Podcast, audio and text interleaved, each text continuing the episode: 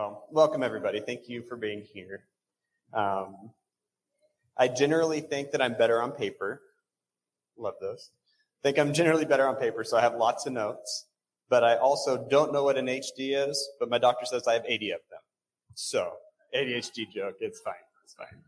So we'll see how we'll see how much I, I read off of here. I'll try not to be monotone while doing it at least. But um, Angie asked me to teach a lesson today, um, saying that it'd be really good, and it would be on transformation. And she just put me down on the schedule. So I don't know if I, you know, had... don't know if I gave permission for that one, but it's here, so it's fine. um, thinking of transformation, like, I, I didn't think it'd be that broad of a category, but obviously, like, it's a really broad category. Um, once you start, like, trying to, to form a lesson around it. So let's, let's break it down a little bit. Immediately, I think of the Transformers movie. So here's some quotes. Enter Megatron. No. No, we're not actually going to do that. But if anybody could get something biblical out of the Transformers movie, it would be Angie. So here we go. So you think transformation, transformation, transformation. Did you know there's actually st- statistical evidence that shows that standing like a superhero actually like improves your mood and increases your testosterone? So it actually makes your day better to stand like Wonder Woman, I think. Um,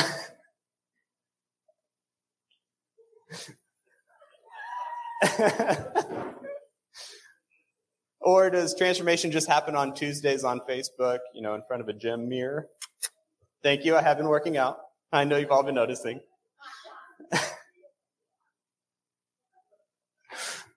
No, um, transformation is something that we do throughout our lives.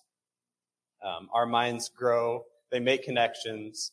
They move from putty, moldable, kinetic, to more rigid and plastic as we age. Um, usually it takes to the late twenties or even thirties for our minds to like fully enter this final stage. So kids, be ready. Teens, bless your parents. And wives, still waiting on your husbands. It's okay. It's all right. We'll get there. So ultimately it comes down to uh, Matthew twenty-two thirty-seven. The Bible says, love the Lord with all your heart. Um, accept Jesus into your life, and you'll have eternal life. Go to church, wear the armor of God, don't murder, adulterize, or steal. Get baptized, fit in, don't question what your pastor says. Come on, it's not that hard, right? The church wants us to follow these things, do these works, and you'll be good, right? It's good. You get baptized, and after a week, you're going like, man, Becky's so cool. Becky, my goodness, she has her Starbucks and Birkenstocks, and she is so cool, right?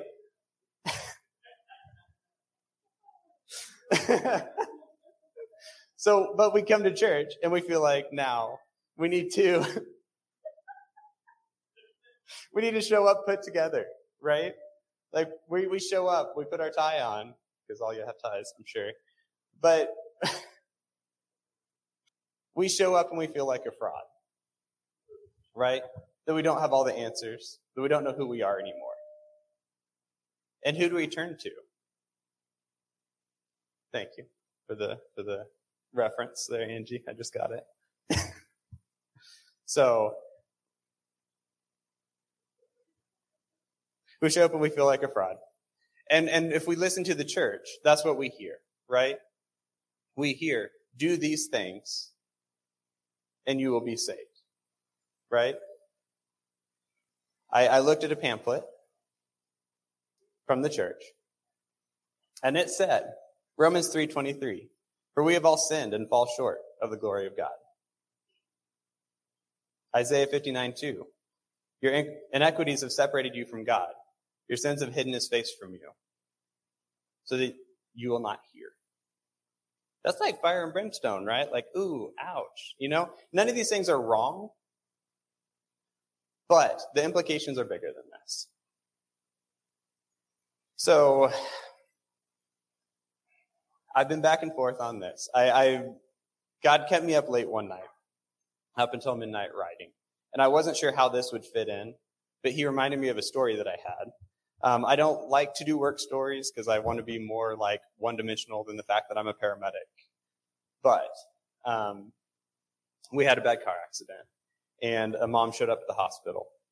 And she was very concerned about the fact that um, she was she was worried that her son, who was in the car accident, he went unresponsive um, after the car accident. She was worried that he had his Saint Christopher medal, I think, one of the medals. Like, you know, she wanted to make sure that he had it, make sure that he had said his his his prayer, make sure he made it right, right, make sure his sins were absolved from God. An action that she thought would save his eternal soul. And honestly, like that's some that's a memory that I had repressed for some time because it was it was hurtful to me that the church would would present this, that you have to have this action. You have to have this action to gain God's favor. Now I know that we all We all have this, right? We all go week to week. We show up. We put ourselves together for church, right? Sometimes we feel like a fraud. Sometimes we feel like we don't know what this is. I want to present today that that God does not work like that. That, that crisis in our lives are not punishments. They're not wrath. Crisis, wilderness, stress, whatever you want to call it. That's how transformation works. It's not a single act in our lives. It's something that we have to do regularly. That this, that this crisis, this wilderness, is the time that we have to improve ourselves, to transform ourselves. So we're going to look at some stories in the Bible here. There's lots and lots and lots of these. You know, I think Jesus used these um, teachings to show us that this isn't just something that we do once and then we're done. So Joshua, if you want to follow along, Joshua one. Mostly in six and seven. Joshua was born a slave in Egypt, along with the rest of the Israelites. He only saw liberation of his people under the leadership of Moses. He was forty years old. And after that, he had to wait another forty years before entering, entering the promised land because of this sin of the other Israelites. But all the while when he was in Egypt, in the desert, Joshua did not give up on following God. In the face of the challenges they faced, many other Israelites lost hope and turned to idolatry. They had seen the power and wonders of God, but they had no endurance. Therefore, they did not receive their inheritance. Joshua was different. He saw everything and decided to put all of his trust in God. The wait was long and difficult, but in the end, he led Israel to conquer the promised land. Joshua persevered, and he received his promised inheritance. There's Anna. First Samuel one, mostly nine through eleven. She was sterile but wanted to have a child. Year after year, she prayed for a son with great sadness, with no answer. Even so, she did not abandon her faith and reject God. She kept asking, putting all of her trust in God.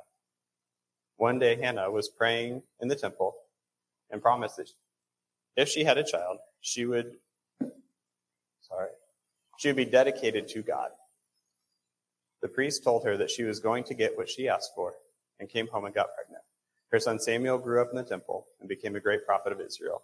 God blessed Anna for her per- perseverance and faithfulness and gave her five other children. We can't forget Job, of course. Job himself was called blameless. He served God from the heart in times of good and bad. He was blessed for his faithfulness and had everything. But one day he lost it all. His children died. His goods were stolen.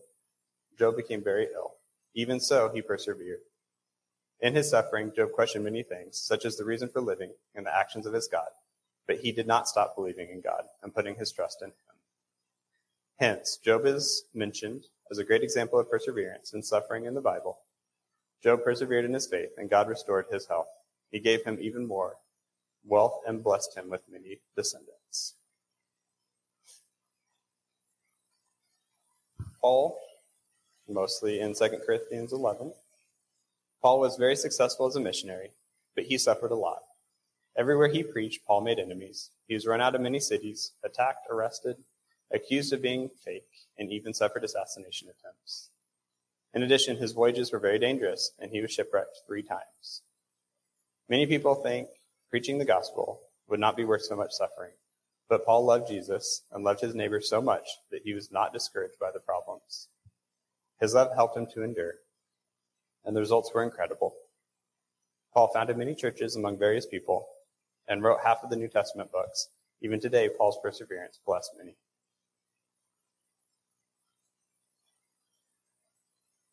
Right, so how do we balance these accounts, right? It can feel hypocritical or hypocritical, right? Where we, you know, I reference so many of these scriptures, right? And and say it with kind of, you know, a hypocritical tone, right? These these references that I had before, right? These aren't wrong. These are very basic elements, right? How do we how do we ignore some passages and quote others? And through all of this, I've settled on, you know, how, how we perceive things, how we look at things, right? We can look at our trials and crisis and wilderness and come to two very different conclusions, right? We can be encouraged or we can be bitter, right? Bitter people are usually bitter for a reason. Um, for me, it came down to study, devotion, and meditation.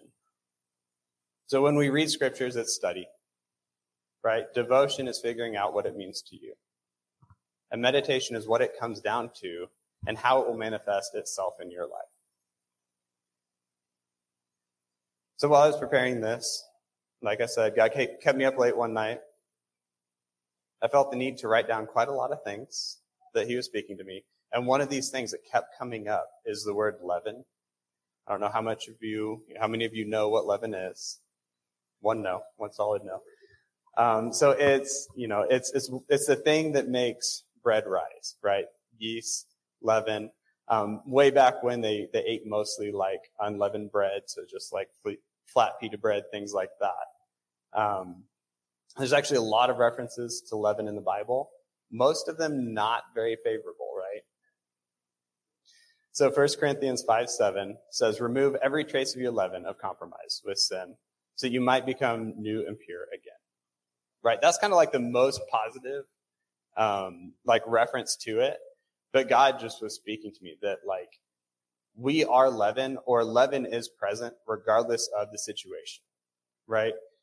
Um, it, it, you know, I think there's warnings in the Bible saying that like even a small trace, right, even a small trace of it can become large. And, and in my study and meditation, right, I came to the conclusion that leaven is what you make of it. Right? You can read this as the trace of your leaven of compromise with sin so that you may become new and pure again. You can read this with anger, vindictiveness, right? Negativity. God is, God is warning you, punishing you, right? All of these things, these crises, right? God is just mad. God is putting me in the wilderness, right? When I meditated, God said, leaven. What is leaven? It takes time, right? In bread, it takes the effort of kneading. It takes an oven. It takes pressure, time. Do we know how grape juice turns into wine? Still no. Got it. Time. And a battle between lightness and darkness. Literally, there's, there's times of making alcohol that if light shines into it, it will, it will not be good. Um, even acidity, right? How long that we leave this out. It will either turn into sweet wine or it will turn into vinegar. So this is the whole point for me. And, and I think we need to stop looking at these crises that we go through as an attack and the separation between you and God and think of it as a proving ground. Are you going to come out the other side as wine or are you going to come out as vinegar? And I think the difference is our reaction to it. The difference is the heat, the pressure, the light and dark. I believe God will listen to you. If you if you yell, God, I've had enough, he'll listen. He'll save you from this time and these events. But I believe you'll come out the other side tasting more like vinegar than wine. Bitter people usually have a reason to be bitter. So transformation is not a singular event that happens once in our lives, right? You can't be saved. You can't be baptized. And think, this is this is my transformation, my one transformation, right? We have to do this daily. We can't let these crises define us. When we step up, look around, take another step up. Sometimes it might feel like two steps forward and one step back, but at the end of the day, this is still one step forward. So, Luke ten twenty-seven, you must love the Lord God with all your heart, all your passion, your energy, and your every thought. It comes down to this, right? No, no action. God gives this to us. He gives it freely. It's not something we have to do. It's not something that we have to contend. It's not a prayer that we have to pray. God gives this to us. So this is our calling. It comes down to little more than a shift in our minds. When you're in the furnace, the wilderness, the fire, lift your eyes and go. God, I'm excited for what is to come. These are the people we're here with. I'm excited for the time, the heat, the challenges in our lives. These times let us become more complex. They form our shape. They let us come out of the other side as something wholly considered by you, by the earth. And that's in so much need. The earth is in so much need of the new wine that he's calling us to be. So Colossians three fifteen, seventeen. fifteen through seventeen, the Passion Translation. Let your heart always be guided with peace of the Anointed One, who called you to peace as part of his one body. Always be thankful. Let the words of Christ live in you richly, flooding you with all wisdom. Let every activity in our lives, every word that comes from our lips, be drenched with the beauty of our Lord Jesus, the Anointed One, and bring you your constant praise to God the Father, because what Christ has done for you. Lord, I pray today that we can release our minds, we can we can release our pre, pre-described thoughts. But when we reach these times of crisis, we choose to welcome it as a friend. Instead of turning bitter, bitter thinking that you're out to get us, Lord, I pray that we, we can look up and we can see that this is just a time for us to become whole. This can be a time that we're going to grow and rise and expand, become complex. We can become sweet wine rather than vinegar. But I pray that our ears are open. I pray that we can contend these things in our heart, meditate, study, devote to you. Amen, amen. Wasn't that good? So good. Thank you, Mike. I, I love the topic of transformation. I, I pretended like I wore my butterfly shirt on purpose. Actually, I stole it from Lily. Um, but she stole it from me originally, so it's fine. Um, I wanted to talk about something really quick on the backside of what Mike just shared. And this is something that has been on my heart for a, a few weeks now. And, and that, And I loved it that he brought up the Israel coming out of Egypt into the wilderness, right? Do you think that the wilderness was supposed to be the wilderness as we know it today? No, no. And this is something that God is just really putting on my heart and, and transforming my mind, speaking of transformation, to, to begin to understand what it is that he's doing. He's very intentional in everything that he does. And, and currently, you could look at, at my life and say, oh, she's really in, sister's really in a wilderness time. However, what God is showing me, and I don't care whether you can see it or not, because maybe it's hidden from your view, is that my wilderness look is actually my launch pad. Okay? What Jesus was doing when he sent Moses to lead an entire nation out of bondage was supposed to be their launch pad. It was because of the nature of their grumbling and complaining and desire to go back into bondage that they stayed there for forty years. Had they chosen to view it as a launch pad, who knows where we would be today? Right? I realize that the stories on the backside of that, Joshua and all the boys, those are fun stories. But what if right now you're standing on a launch pad and because of, because we're all prophetic, say, I am prophetic. Even if I don't know what that means, I am prophetic. right? You were made to speak, right? You were made to transform things with your words. So no matter what, whether you think you're prophetic or not, you are made to proclaim something. When you are proclaiming garbage, guess what? Just get used to the dump, because that's where you're going to exist. It is by your proclamation that you exist where you're at. So if you'll take the time to ask God, show me where my feet are at right now, maybe he's going to uncover some real truth and reveal to you that you're actually standing on a launch pad. Something that God said to me this morning. I was out walking the dog in, in the backyard, and and he said to me, hey, hey, Angie, have you ever coached a team to lose? Like, have you ever taken the entire season and and and used it to to coach the team to be losers? And I thought, of course not. Like, who would intentionally coach their team to lose? Like, God, that's that's silly. And he's like, tell my people that they're coaching themselves to be losers. Because we don't think that we deserve the goodness that he has in store for us. He's like, why are you telling yourselves? Why are you training your mind to be a loser, to always be on the losing side? Do you know he says that we are the head and not the tail? But so much, so many of us walk around like we're the tail, like we're the backside of something, that we belong in the dump.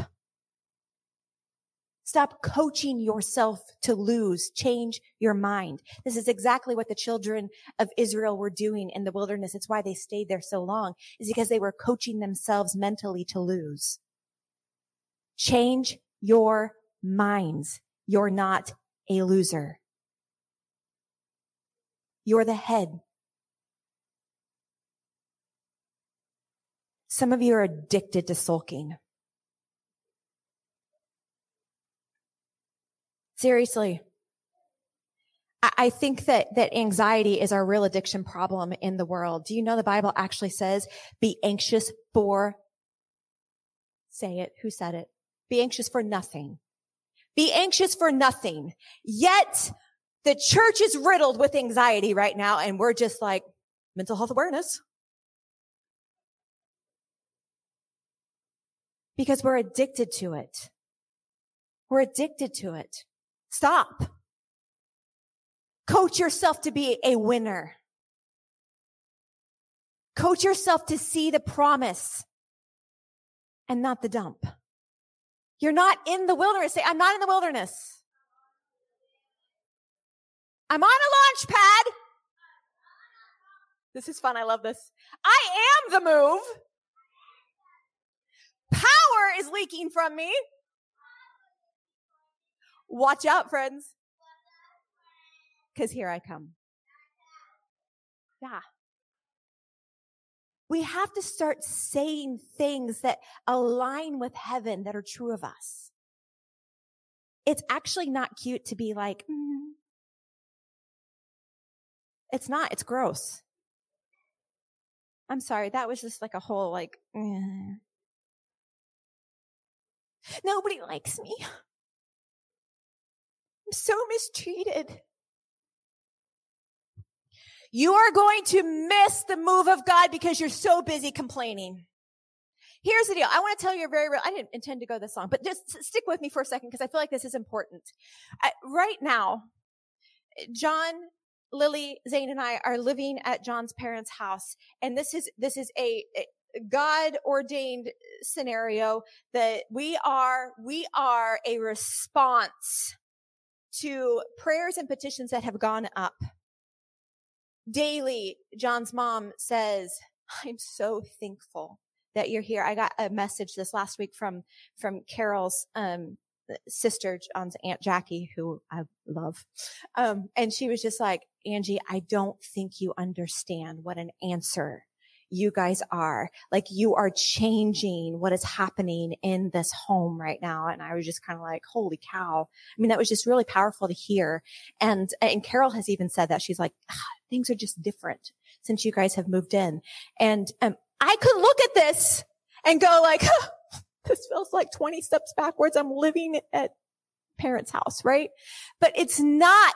God's like, Angie, this is a launch pad, and I want you to recognize everything that I'm doing all around you. See, the thing is, is that we could become so busy grumbling and complaining and not seeing what he's doing that we're going to miss the miracles. This last week, John's dad had an appointment in Topeka.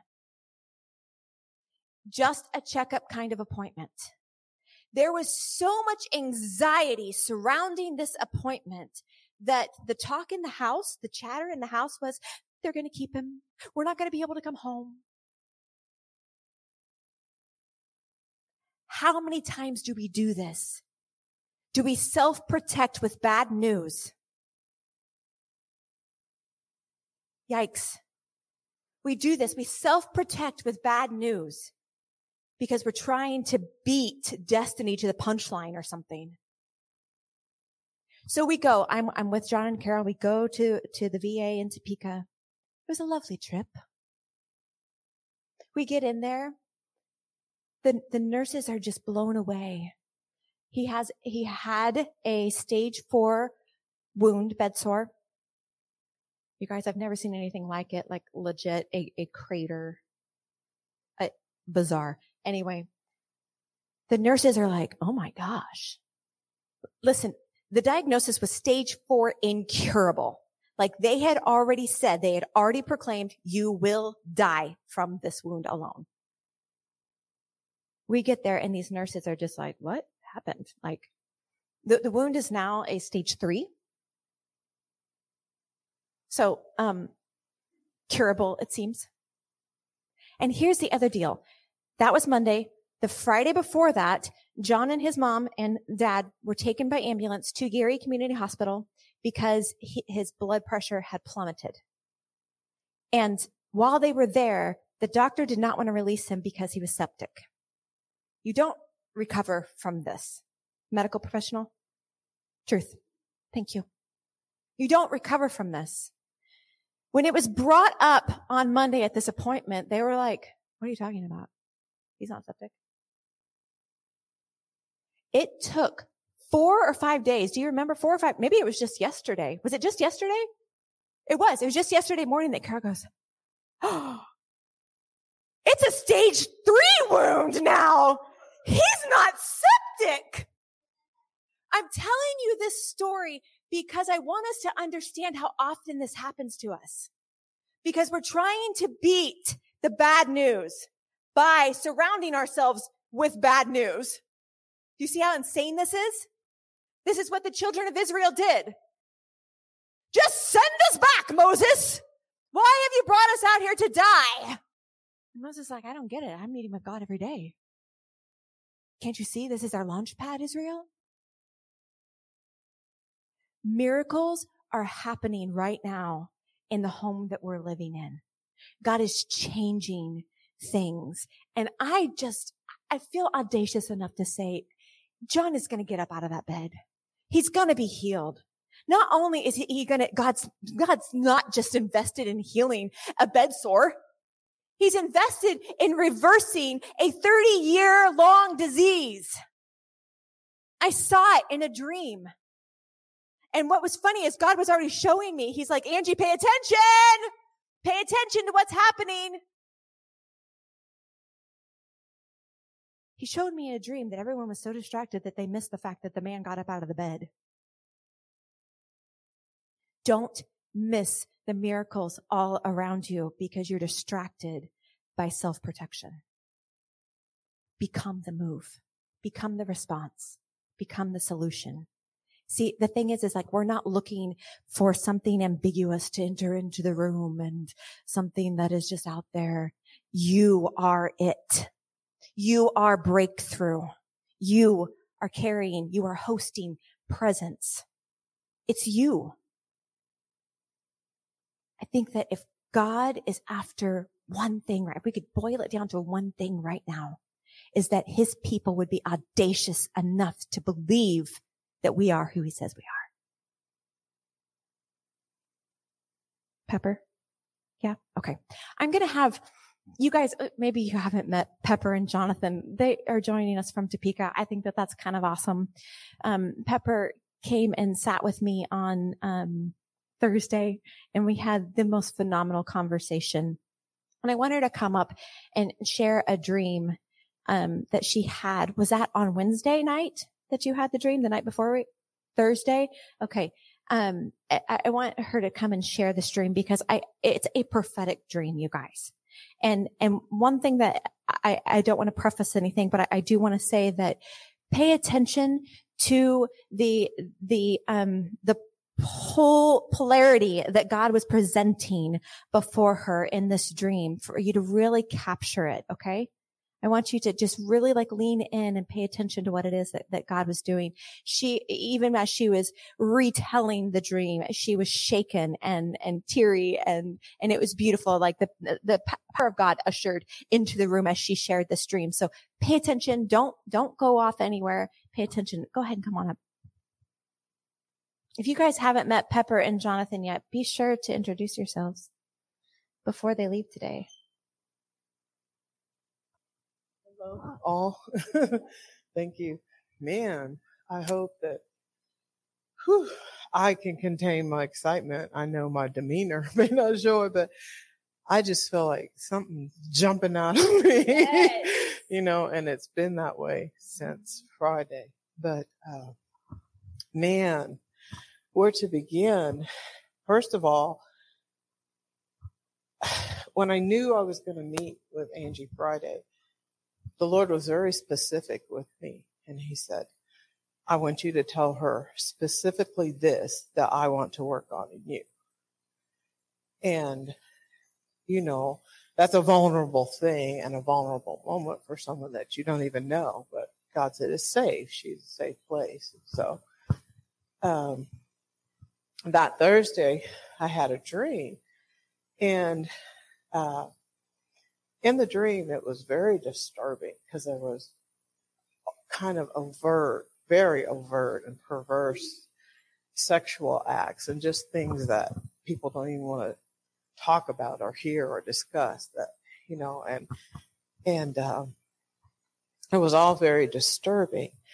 And in this dream, I was next to a person and they, we were getting ready to go to on a walk and they, they were making themselves up. And they wanted me to wear this wig, and it was kind of snarly and, and ratty and nappy, and I put the wig on, and I said to the person, after this, I'm not going to do this wig again. My own hair looks better than this wig. And the dream, I was still in the same room, excuse me, but the dream kind of shifted. And I have this beautiful, beautiful ornate wine bottle. It's about this tall, and the base of it was about this wide, and it was etched with grapes, and it had a long flute-like neck on it. And it was like blue and turquoise and purple, and the colors, depending on which way the light hit it, you saw a different aspect of the wine bottle. And so I took the wine bottle, and I put it in a cabinet, and I began to shut the doors, and I'm thinking in a dream. I don't know if you ever think in your dreams, but I think in my dreams. And I'm thinking to myself in the dream as I'm putting the wine bottle, I'm thinking, man, what a shame to put such a beautiful wine bottle on a shelf. And so, um, and then there was some other elements and details of the dream, but um, when I woke up, you know, one of the first things God said to me was, stop putting your anointing on the shelf. And you ever have a dream that you're still feeling what you felt in the dream? So when I woke up, I felt dirty and icky and yucky. And I just, I couldn't shake that feeling. And then God said to me, the way you feel as, that's how I feel about when you try to be somebody you're not, or when you aren't who I created you to be, just like people in those dreams are doing acts that weren't them, and they were trying to be people they were not. And, and it was all so perverse. And man, man, man, I can't tell you, woo, how that hit me to the core. He said, that's how I feel when you're not who I created you to be. That's how you offend me. And so the first order of business was just to repent. I said, God, I am sorry.